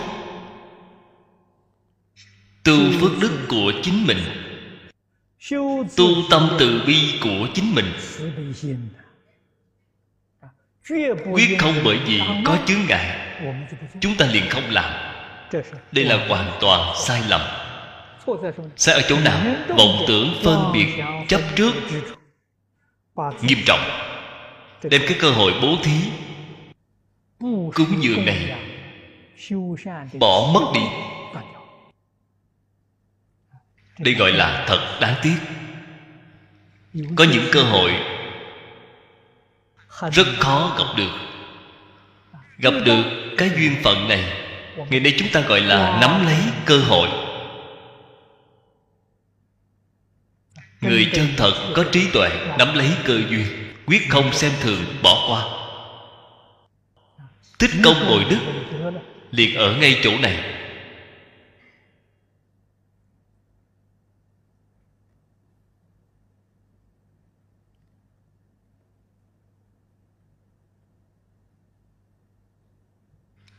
Đương nhiên, bố thí, hiện tại trong phẩm hạnh nguyện bồ tát phổ hiền cũng vậy chúng ta. Tốt nhất là chính tay mình bố thí. Khi chúng ta gặp được là có thể. Nếu như chúng ta nghe được, chỗ đó cách chúng ta ở rất xa. Chúng ta chính mình không có cách nào đến nơi đó. Vậy thì chỉ có ủy thác cho người khác chúng ta dùng tâm chân thành, tâm thanh tịnh, tâm bình đẳng, bố thí. Công đức là viên mãn.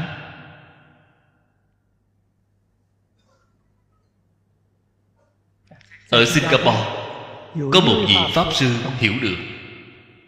Pháp sư đàm thiện. Tôi cũng rất lâu rồi không gặp mặt ông.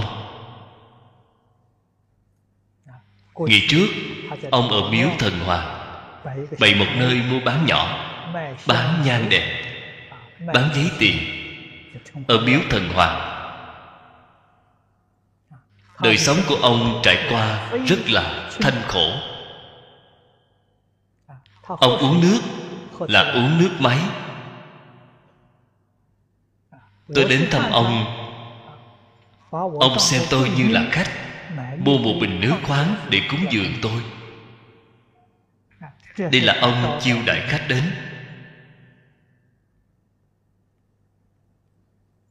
Con người này rất là cường khôi. Ở singapore cũng là nhân vật truyền kỳ.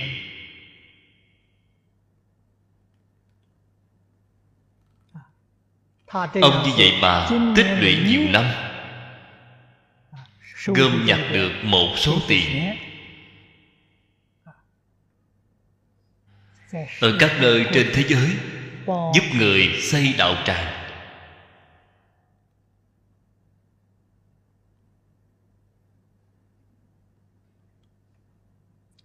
Số một của ông uyên hiến đều rất lớn. Sau khi quyên đi rồi, quyết định không có hối hận. Cũng quyết định không để ở trong tâm. Cái công đức này của ông thì rất lớn sau khi quyên đi rồi, chỉ nói với người một câu. Nhân quả bạn chính mình gánh lấy. Ông giao phó được rất rõ ràng. Tôi quyên cho anh, đây là nhân quả của tôi. Tiền này quyên cho anh anh mang đi dùng, thì nhân quả anh chính mình gánh. Chỉ một câu nói, trong lòng trong sạch thanh tịnh, không nhiễm một trần. Vậy thì chính xác rồi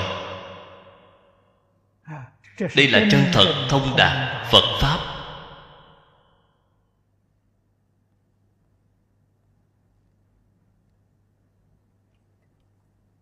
Năm xưa, tôi ở hoa kỳ. Cựu kim sơn có một liên xã đại giác.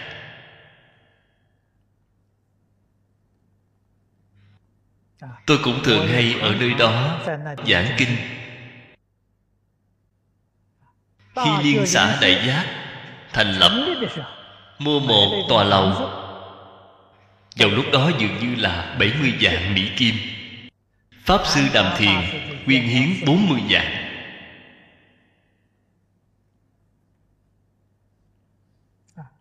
Nghe nói Phước Châu có một ngôi chùa Tây Thiền. Ông ở chùa Tây Thiền. Đại khái đã quyên mấy trăm vạn Mỹ Kim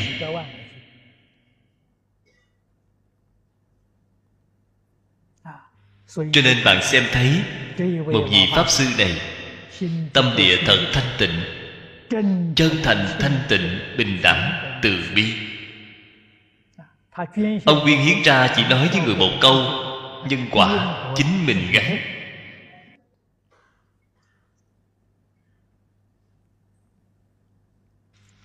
cho nên cả đời ông làm công đức chân thật.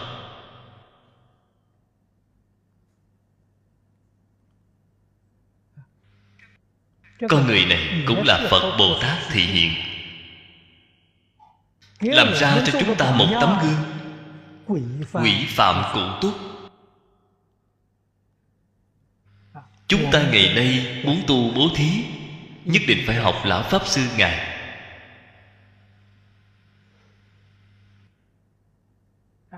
Sau khi bố thí ra vẫn còn thường hay nghĩ đến tiền này của ta có phải là đã bị người lừa đi hay không? Người ta làm thế nào để dùng hết?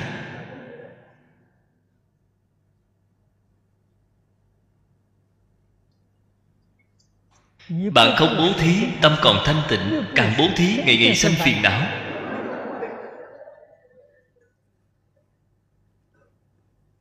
Tuy là được một chút phước, cái phước báo đó vẫn là rất có hạn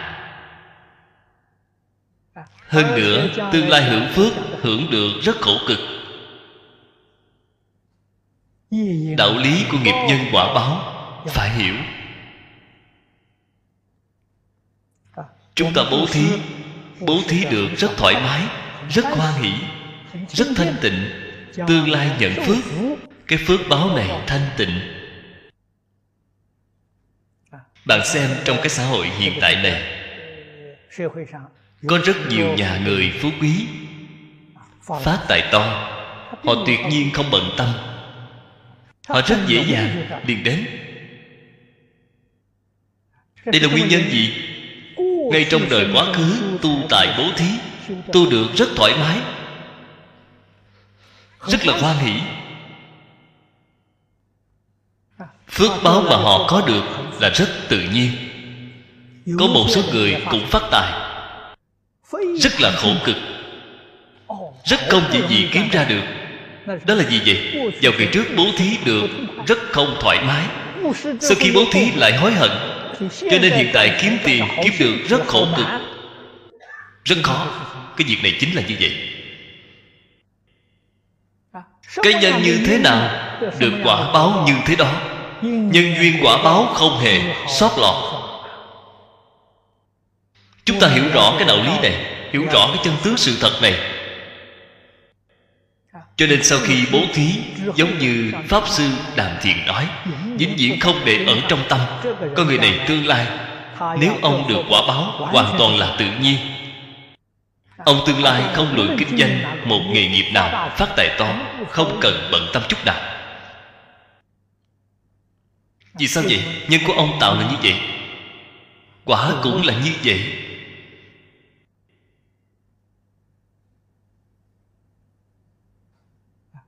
Những đạo lý chân tướng sự thật này, phật đều ở trên kinh nói được, rất thấu triệt cho chúng ta nghe.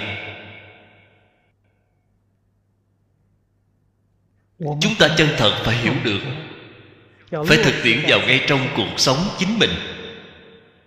Biết được chính mình phải làm như thế nào. Pháp bố thí được thông minh trí tuệ. Có một số người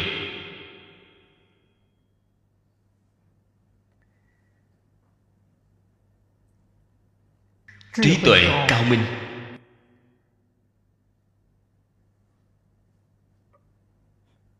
Không luận học bất cứ thứ gì. Rất dễ dàng liền học được. Có một số người muốn học một ít thứ rất khổ cực mới học được cái đạo lý này ngày trước khi bố thí pháp một cái bố thí được hoan hỷ bố thí được thoải mái tâm địa thanh tịnh không nhiễm quả báo được thông minh trí tuệ này là rất tự nhiên liền rất thù thắng học được rất khổ cực thậm chí còn học không được quá khứ tu bố thí cũng tu được. Rất gian khổ.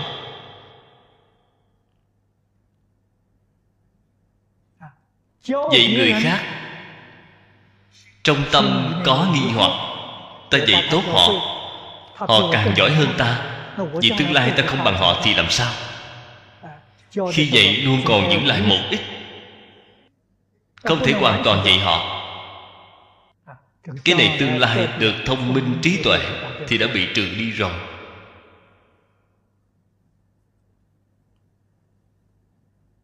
Thậm chí sau khi dạy xong rồi, lại hối hận, còn muốn nghĩ phương pháp gì để chướng ngại họ?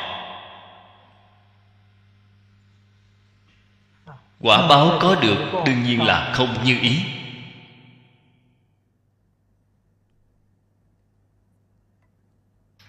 Chúng ta xem thấy hiện tại có không ít người học phật. Đệ tử của nhà phật. Tại gia xuất gia đều có. Đích thực viết ra được một số sách hay. Khi in ra lưu thông phía sau bản quyền sở hữu phiên ấn tất cứu thì xong rồi. Đời này không tệ thông minh, đời sau được quả báo ngu si. Nguyên nhân gì vậy? Chướng ngại lưu thông phật pháp.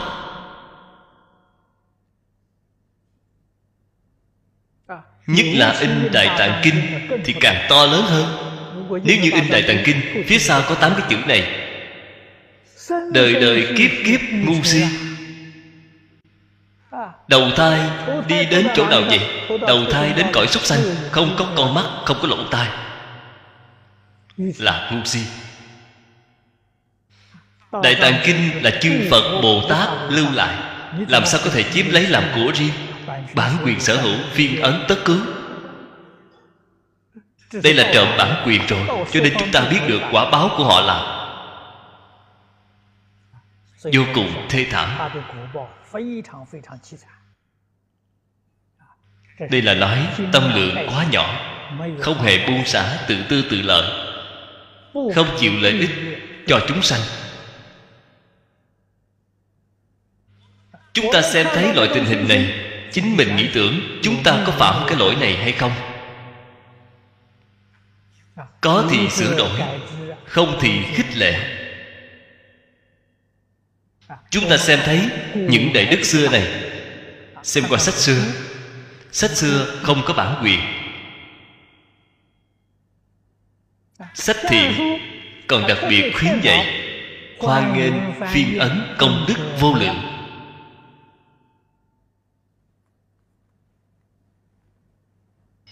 Chúng ta biết được pháp bố thí như vậy, đời đời kiếp kiếp được thông minh trí tuệ. Do đây có thể biết, chỉ cần là lợi ích cho chúng sanh, lợi ích cho xã hội, chân thật là lợi ích chính mình.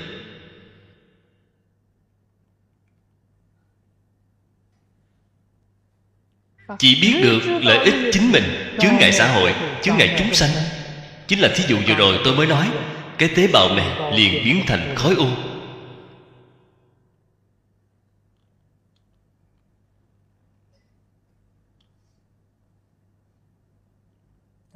Chúng ta học phật, bắt đầu học từ cái chỗ này. Trong vô úy bố thí, quan niệm lý luận rất quan trọng. Khiến tất cả chúng sanh được khỏe mạnh, sống lâu. Khiến tất cả chúng sanh đời sống tốt, đẹp, an vui. Chúng ta phải thường giữ cái tâm này. Xem thấy chúng sanh hạnh phúc chúng ta hoan hỷ tán thán. Xem thấy chúng sanh đời sống gian khổ, chúng ta phải tận tâm tận lực mà giúp đỡ họ. Tâm lực của chúng ta không đạt đến, cũng nên giúp họ niệm phật hồi hướng, chúc phúc cho họ.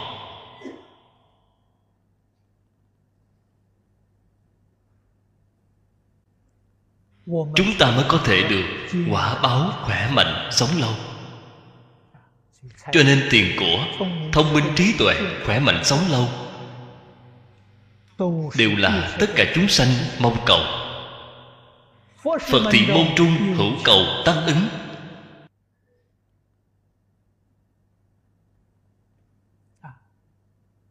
Không phải phật bồ tát bảo hộ bạn bạn đạt được rồi, không phải vậy. Phật bồ tát dạy cho bạn đạo lý để cầu. Dạy cho bạn phương pháp để cầu. Bạn y theo cái đạo lý phương pháp này mà cầu. Nhất định đạt được.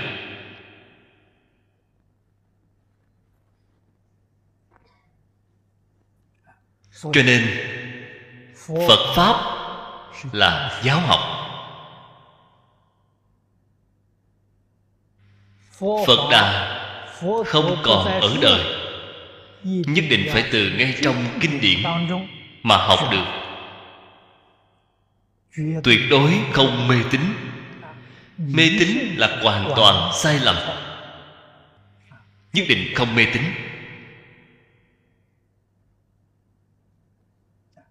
Ngày nay, hai câu kinh văn này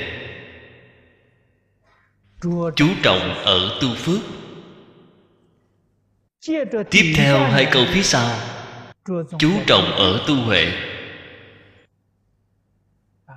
Nếu như nói tu phước, không tu huệ, cái phước này của bạn là hữu lậu.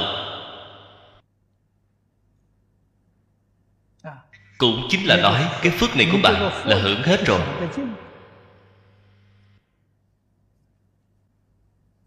Nếu như không cẩn thận phước có lúc sẽ biến thành họa hại.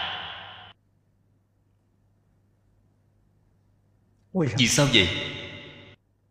Vô lượng kiếp đến ngày nay, chúng ta cùng vô số rất nhiều chúng sanh đã kết oán thù. Những oán thân trái chủ này thường như vậy dây quanh chúng ta bày ra rất nhiều hầm hố để hãm hại chúng ta.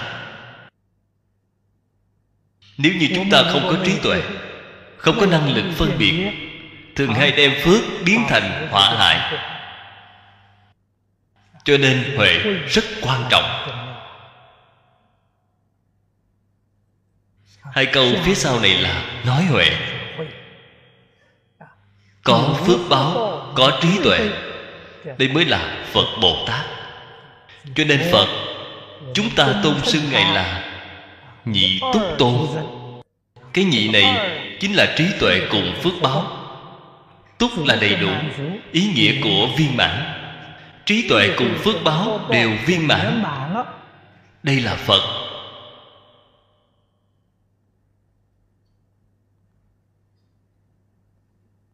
Vì thì do đây có thể biết, chúng ta muốn cầu phước, cầu huệ vì thì cần phải làm phật bồ tát. Tiếp cận phật. Có huệ, có phước. Thế nhưng vẫn chưa có viên mãn. Phước huệ viên mãn thì gọi là phật. Cho nên học phật là học cái gì? Tuyệt đối không phải học mê tín. Chúng ta là học phước báo, học trí tuệ. Tốt rồi, hôm nay thời gian đã hết. À. 弥陀佛阿弥陀佛阿弥陀佛。